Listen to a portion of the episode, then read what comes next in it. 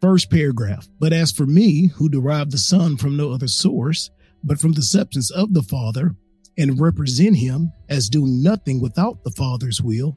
Now, this is all we've already hit some hard stuff already.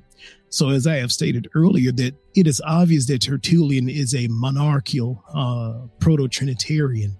Uh, and we see that the substance of the Son, which he is alleging is to be divine, uh, is a derivative substance from that of the Father. Now, and more than that, that we also have uh, a understanding of the Son's will as it relates to the Father's will. So the Son does nothing of his own will except the Father's will. It would almost seem already that he could be proposing that they have a shared will or that the will that the son has is a subordinate will to that of the father. I'm not sure, but we're going to keep reading. And as having received all power from the father, now notice the father is not only uh, dominant in will and in nature, but he is dominant in power. Thus, the father will be sufficiently called, from my understanding, the Almighty.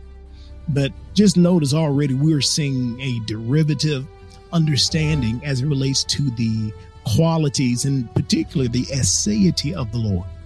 How can I be possibly destroying the monarchy from the faith? And this must obviously be an accusation that the detractors of Tertullian must have waged against his uh his his premise.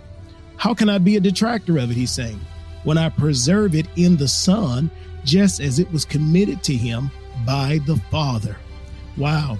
The same remark, parentheses, I wish also to be formally made by me, which with respect to the third degree in the Godhead, because I believe the Spirit, and I guess he's calling the Spirit the third degree. Now that's interesting. Hmm. I wonder, does he mean what he when he says third degree? Does he mean of a different level? You, you definitely see these, and and I could be misinterpreting it wrong, but it definitely sounds subordination is a little bit there. When you start talking about degrees of godhood, because I believe the Spirit to proceed from no other source than from the Father through the Son. So I'm guessing, and, I, and my memory isn't really moving so well, but, but I believe the filioque, the filioque controversy between the East and the West, uh, and somebody uh, don't quote me on that if I'm wrong, but I know one side uh, feels that there is only one way that the uh, procession takes place, and that's through the Father. But Tertullian obviously has a, a stance that the procession of the Spirit is brought through the second person of the Godhead. Look to it then that it be not you rather who are destroying the monarchy. He said, This is you the one messing stuff up. When you overthrow the arrangement and dispensation of it, which has been constituted just as many names as it has been pleased God to employ. But it remains so firm and stable in its own state, notwithstanding the introduction into it of the Trinity that the Son actually has to restore it entire to the Father. Now, this is interesting, even as the apostle says in his epistle concerning the very end of all. Now, whoa, whoa, whoa, wait, wait a wait a minute.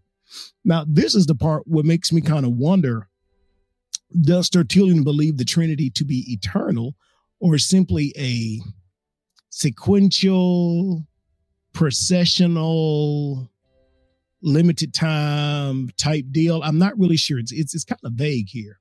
Uh, now, but I'm, I'm just starting from the top because I know some. I, talk, I was talking with a Trinitarian apologist, and he accused me of uh, not representing or my scholarship not being up to par. But I, I'm not really sure how he can say that when I'm reading the man word for word. But it remains so firm and stable in its own state, notwithstanding the introduction into it of the Trinity, that the Son actually has to restore it into the Father. Now, wait a minute. What is the Son restoring to the Father. Then he quotes an apostle, uh, which is going to say, When he shall have delivered up the kingdom to God, even the Father, for he must reign till he hath put all his enemies under his feet. Following, of course, the words of Psalm, Sit thou on my right hand until I make thine enemies thy footstool.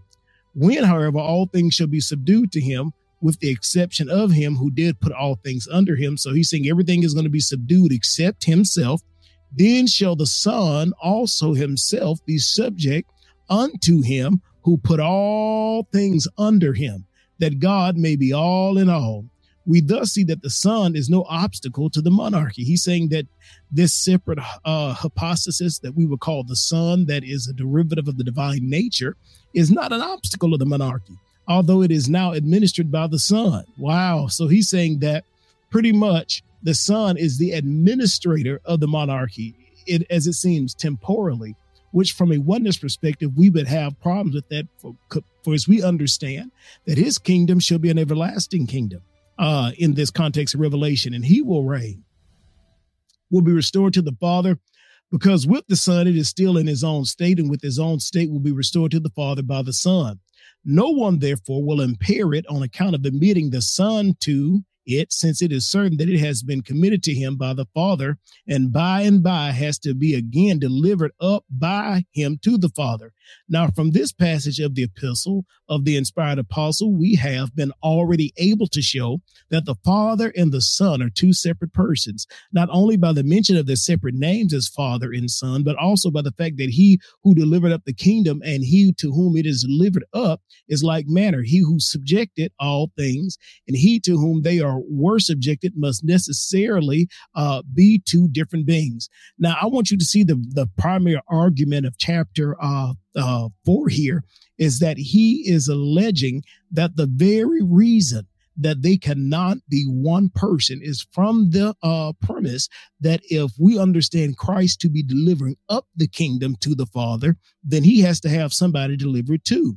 Almost to say that this must be a text uh, transcribing a transition transactional authority, which I would find to be a problem, at least within social Trinitarianism and probably more modern monarchical Trinitarianism, because we now have the issue of a, how can we say, an authority economy that the Father uh, has deriv- derivatively given his authority to the Son, which he is enjoying the absolute power. But after that, he has completed such an assignment, he will now give that authority back to the Father.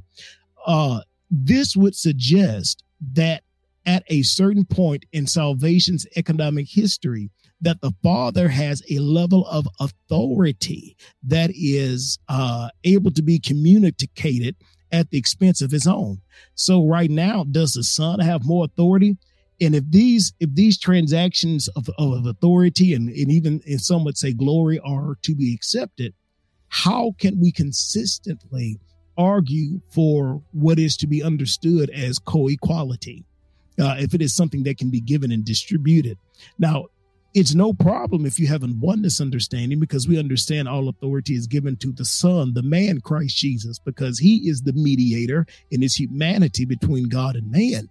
But if we're talking about three separate uh, experiences of the divine will, who are essentially the same in nature and essence, but different in hypostatic uh, consciousness, this definitely to me leads to the problem of what one may consider uh, tritheism. And I think it could also contribute to a deeper problem in the monarchical model, which I don't have as many issues with, but I do have an issue with the monarchical Trinitarian model in the sense that the Father is the only one with aseity. If that is the case, that's subordinationism, which to me, subordinationism is akin to uh, tritheism uh, or bi- bitheism, whatever you want to call it. I can't think of the word. but hey, let somebody know we got a good apostolic Pentecostal commentary going on, on with Tertullian against Praxeas. And as always, remember it's the whole gospel to the whole world by the whole church. The Lord bless you in Jesus' name.